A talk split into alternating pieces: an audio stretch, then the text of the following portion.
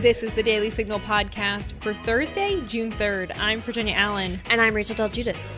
Congressman Chip Roy of Texas has authored a bill to defund schools who teach critical race theory. He joins me today on the Daily Signal podcast at Resource Bank to talk about how critical race theory is affecting what children learn in schools and the dangers it poses if it isn't addressed. He also weighs in on the crisis at the southern border and more.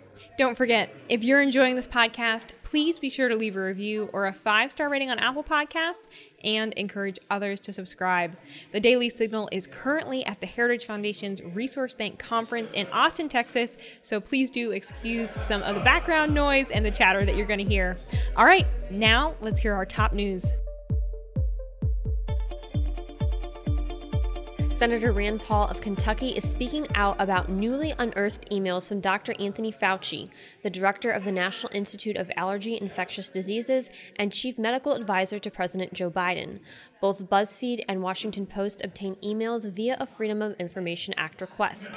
One email read Masks are really for infected people to prevent them from spreading infection to people who are not infected rather than protecting uninfected people from acquiring infection. Fauci said in an email to someone asking a question about mask wearing for an upcoming trip.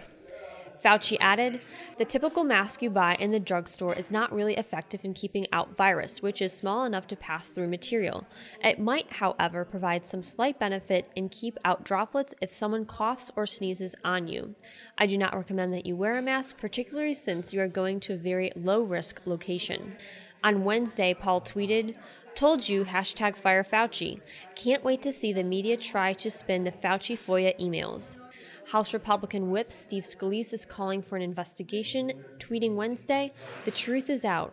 Fauci's emails show he suspected early last year that COVID 19 possibly leaked from the Wuhan lab, yet he stayed silent. This is a major cover up. We need a full congressional investigation into the origins of COVID 19. The Republican National Committee is putting pressure on the Commission on Presidential Debates to ensure that presidential debates are nonpartisan. In a letter to the Commission of Presidential Debates, RNC Chair Ronna McDaniel said GOP candidates would be encouraged not to participate in future presidential debates unless the commission made needed changes. McDaniel wrote that the CPD's repeated missteps and the partisan actions of its board members make clear that the organization no longer provides the fair and impartial forum for presidential debates which the law requires and the American people deserve. And she added a warning stating unless the CPD adopts significant reforms to ensure that it better fulfills this important nonpartisan function, the RNC will have no choice but to advise its future nominees against participating in CPD hosted debates. Rashad Turner, the founder of the Black Lives Matter chapter in St. Paul, Minnesota, has left the organization. Turner said he left because Black Lives Matter wasn't supporting education and real solutions for the black community. Turner also said the intentions of Black Lives Matter was made clear when they publicly denounced charter schools alongside the teachers union. Here is what Turner had to say about why he left the organization via Take Charge MN. I was a founder of Black Lives Matter in St. Paul. I believe the organization stood for exactly what the name implies Black lives do matter. However, after a year on the inside, I learned they had little concern for rebuilding black families, and they cared even less about improving the quality of education for students in Minneapolis. That was made clear when they publicly denounced charter schools alongside the teachers union. I was an insider in Black Lives Matter, and I learned the ugly truth. The moratorium on charter schools does not support rebuilding the black family, but it does create barriers to a better education for black children. The San Francisco Giants baseball team are wearing special uniforms this weekend in celebration of Gay Pride Month. The Giants will sport jerseys with an SF logo pride patch on the sleeve and caps that incorporate the 11 colors of the Progress Pride flag during their home game with the Chicago Cubs this Saturday. The Giants are the first team to incorporate LGBTQ pride colors into their baseball uniforms. Giants president and CEO Larry Baer said in a statement Tuesday that we are extremely proud to stand with the LGBTQ plus community as we kick off one of the best annual celebrations in San Francisco by paying honor to the countless achievements and contributions as all those who identify as LGBTQ plus and are allies of the LGBTQ plus community. Now stay tuned for my conversation with Congressman Chip Roy on critical race theory, the border, and more. This is Virginia Allen, host of the Daily Signal podcast. I don't know about you, but YouTube is certainly one of my guilty pleasures. I really enjoy watching short videos on a variety of topics, so I'm always looking for videos that are actually educational and beneficial to me in some way. And the Daily Signal YouTube channel never disappoints. There is so much binge worthy content, from policy and news explainers to documentaries. If you're not driving, go ahead and pull out your phone and subscribe to the Daily Signal YouTube channel so you can be in the know on the issues you care about most. You can also search for the channel by going to youtube.com slash daily I'm joined today on the Daily Signal by Congressman Chip Roy of Texas. Congressman Roy, it's great to have you with us on the Daily Signal podcast. Well, it's great to join the Daily Signal, particularly from Texas. It makes it all the better. It makes it so much better. It's great to be in your state. So, you have a bill to defund schools who teach critical race theory. Can you tell us about your bill? Yeah, I mean, look, uh, what we're what America is having their uh, eyes opened to, uh, and I think that's one upside, if there is an upside, to what we've experienced over the last year with the COVID shutdowns, and there aren't that many upsides, right? It was, I think, a terrible, you know, undermining of small businesses and our kids being, you know, in schools with masks or not being in school. But what now the American people are seeing is they've, they've had the veil lifted on our corrupt public education system. They're now actually starting to see the garbage that's being, being being taught and shoved down the throat of our children. And part of that garbage has been critical race theory and all of the various tentacles that critical race theory creates, in which we are teaching our children to uh, believe that America is evil, to you know be ashamed of quote their whiteness and how they can undo their whiteness. I mean, there are so many stories. Uh, if you go look, I mean, people ignore. They say, "Oh, this isn't real." No, it's real. Go look at the curriculum. Go look at what's being taught, and this stuff is frankly being purposefully put into the minds of our kids, rather than teaching our kids that America is great, rather than teaching our kids about what we can achieve and moving forward. They want to break down our country. And so I don't believe that any federal dollar should go to any school, K through graduate school, that teaches any of this. And so uh, we've introduced legislation, the Combating Racist Teaching Act, HR 3163, to, uh, to do just that, to remove all federal dollars from any school that teaches any of that stuff. Can you talk a little about how you mentioned this briefly uh, in your opening remarks, but how critical race theory is affecting what children learn in schools? Can you talk a little bit more about what these kids are hearing in their classroom from their teachers? Yeah, I mean, so this goes all the way from the, the issues with training teachers to teach this, and then this stuff gets implemented. It's not always, it's not like they roll out the, you know, Uh, CRT manual, right? I mean, it's not like they just go, go, oh, here, we're teaching critical race theory today. What they do is, though, they train teachers, and then each one of these little things and nuggets gets buried into all of the, you know, and throughout the curriculum. And so when you're teaching history, when you're teaching different events, and then you just start dropping this stuff in there about teaching children how to, you know, deal with their whiteness, right? Or, you know, they read books, actual books that are titled, you know, like how to, you know, you know, manage your whiteness and and and uh, talking about how America is evil, and it's all under a Marxist theory, and and trying to move our children to the belief that our country isn't great and that we're evil and that we're evil because of systemic racism, and they use that, they use what we naturally as human beings as Americans, as Christians, as believers, whatever, that we believe, hey, you know, the wrong of slavery, the wrong of Jim Crow uh, policies in the South, that we want to you know, fix, move forward, make sure that all Americans are treated equally. They use that to then infiltrate essentially the education system to promote Marxist theories and undermine our country. And it's purposeful. What can parents do to make sure their kids aren't being taught critical race theory? Are there any things you'd like to mention about what parents, how they can be involved in this as they're finding out about what their kids are learning in school? Well, they need to step on the gas to boot out, kick out all of the school board members who have allowed this nonsense to proliferate. They need to pull their kids out of the schools that allow it to occur, homeschool, choose to avail themselves of local uh, private schools, and then but but hold their schools accountable. I mean, if you can't afford it, I understand it. I mean, it's a struggle, and if you've got two to uh, income family, it's hard. Then hold your schools accountable. But whatever it is, don't let them get away with it. Know what's in the curriculum, know what they're being taught, and make sure that they're being taught the things they need to know to go forward and thrive as a human being on this earth. Reading, writing, arithmetic, science, history, the things that they need to know, uh, but aren't being taught and, and fed this stuff that is negative and breaks down our communities and breaks down trust and divvies us up by race, to use the words of Chief Justice John Roberts, it's a sordid business, this divvying us up by race. And that's what this is. It's purposeful to divide us rather than bring us together as Americans. We can all acknowledge things that were wrong in our past, right? You can look and see that our founders were flawed men, some of whom owned slaves, and, and recognize the greatness of our founding, carrying forward the eradication of slavery within 80 years of the founding of our country, it, a great moment in the history of the world and then carry forward and, and realize what we then were able to eradicate to blow out the, the, the Jim Crow South and to where we are today, and know that there's far more to do, but but that we shouldn't be filling our kids uh, with this garbage that undermines our country and undermines their well-being. Well, big picture, Congressman Roy, when we're looking at critical race theory, what's the danger if this isn't addressed? What do you see going forward if no one does anything? What is that danger? The danger is that we destroy the republic because we're no longer united under the idea of what it is to be an American. And that's people say, "Oh, you guys are overstating this." This is no. We are great because we're united around these ideas, right? We're great because we we have values that bring us together, right? The people that have come to our country, the immigrants that have made this country great, they come here around that idea.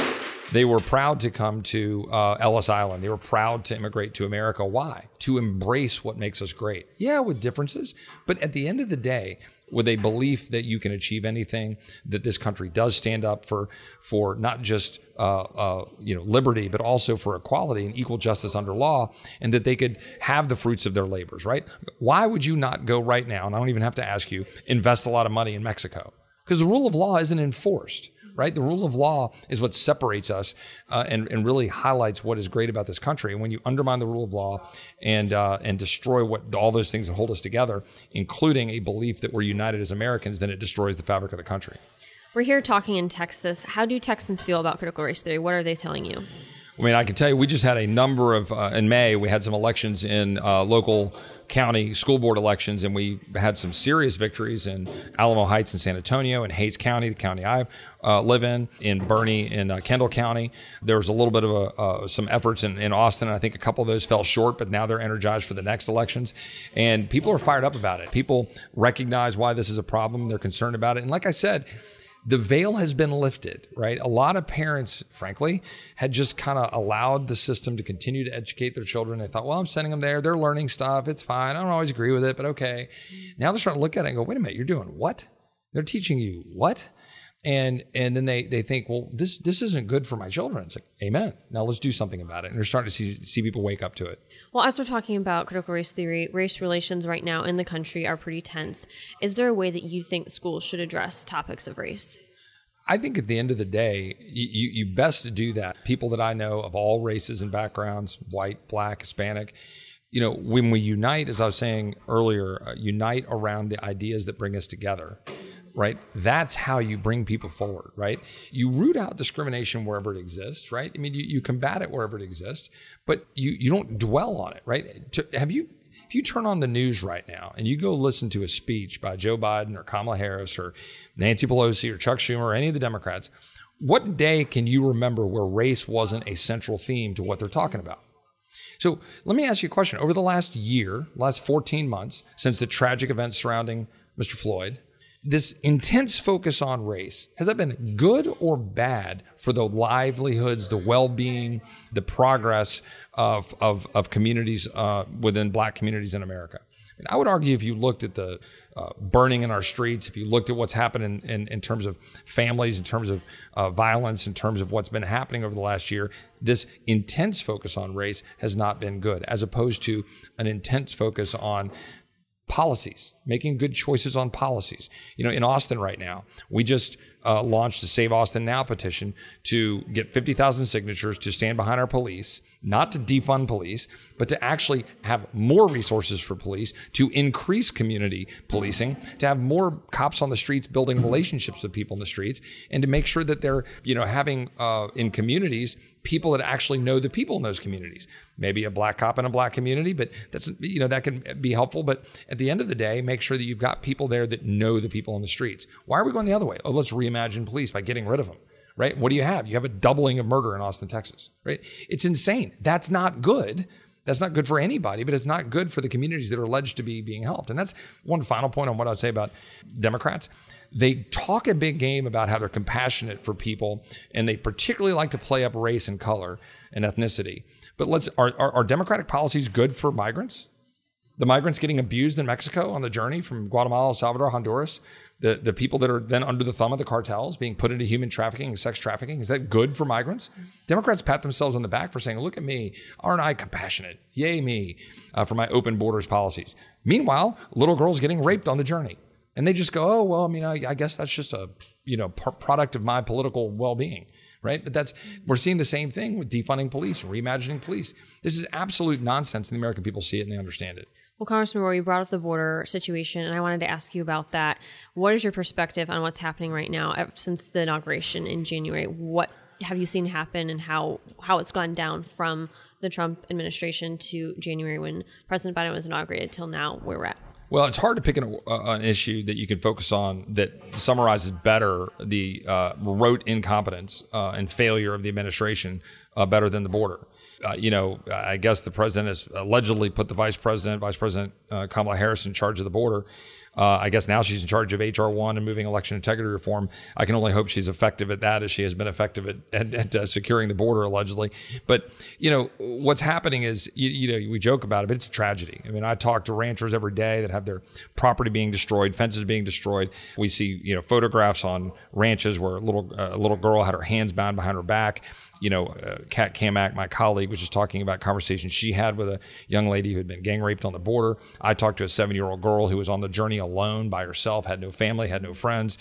We talk about, you know, 600,000 apprehensions through mid May of this year, probably pushing 700,000 soon, 300,000 gotaways and releases. We have more fentanyl that came through in the first four months of this year than all of 2020 combined. It's just absurd what we're doing, and we're seeing this unfold and destroy communities. As, as, my colleague Kat was talking about the amount of fentanyl, and we've got this fentanyl heroin cocktail, and what's happening to our children in schools, the amount of opioids uh, flowing into our country. Why? Because we have open borders. Right. By the way, we could secure our border in about a week. Seriously, if you just had the willpower to do it, you could secure it, roughly secure it in about a week. Certainly within the year, we could have it pretty much fully secure.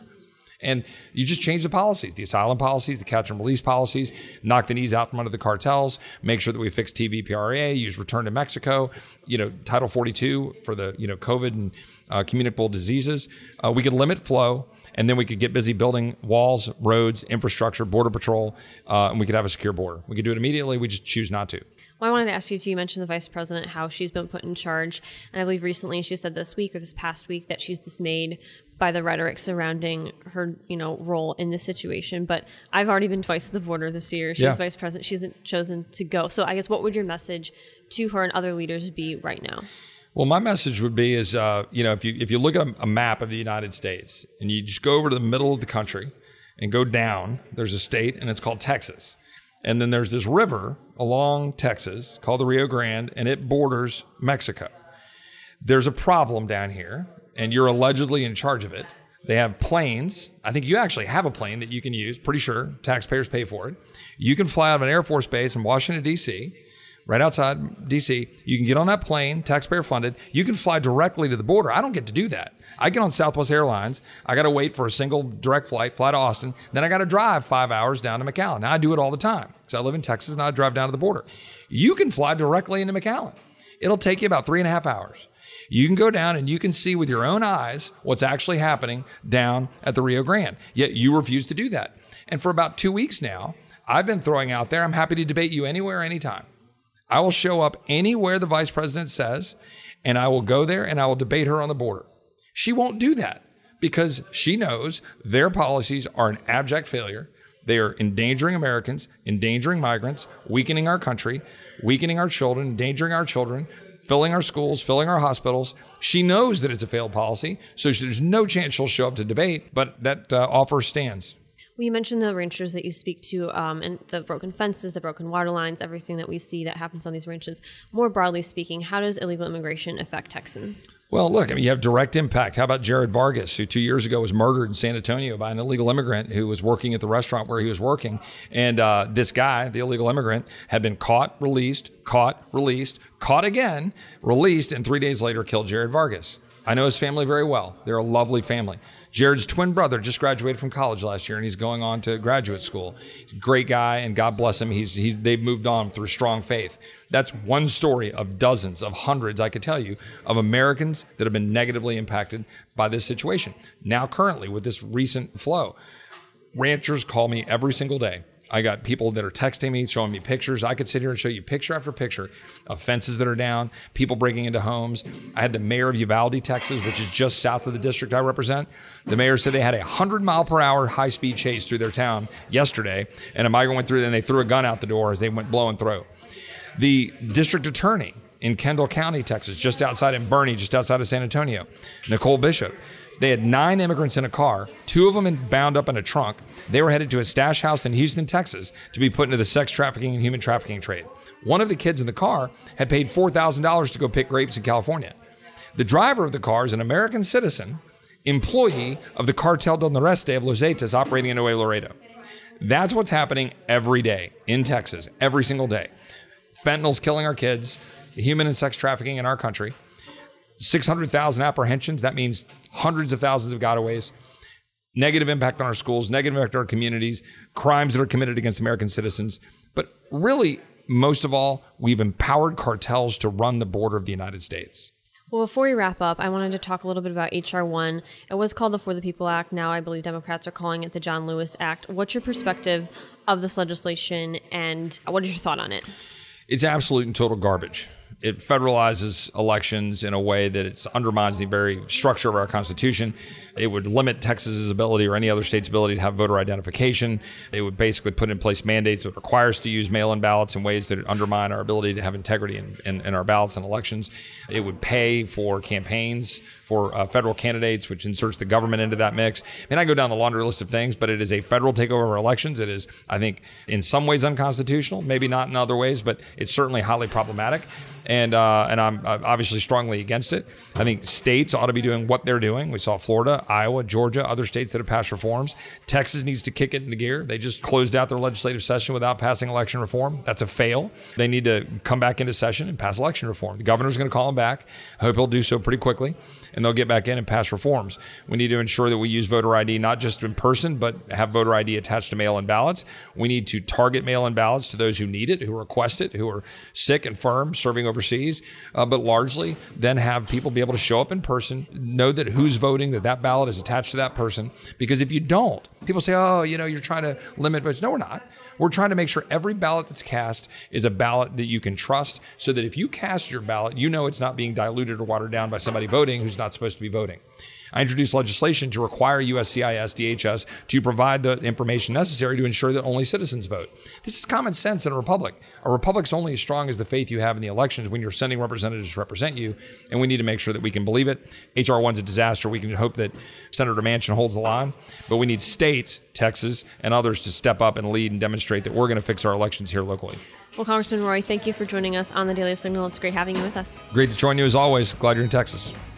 And that'll do it for today's episode. Thanks for listening to the Daily Signal podcast. You can find the Daily Signal podcast on Google Play, Apple Podcasts, Spotify, and iHeartRadio.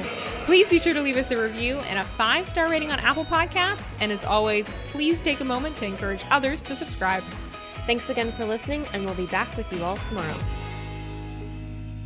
The Daily Signal podcast is brought to you by more than half a million members of the Heritage Foundation. It is executive produced by Kate Trinko and Rachel Del Guidice. Sound design by Lauren Evans, Mark Geiger, and John Pop. For more information, visit dailysignal.com.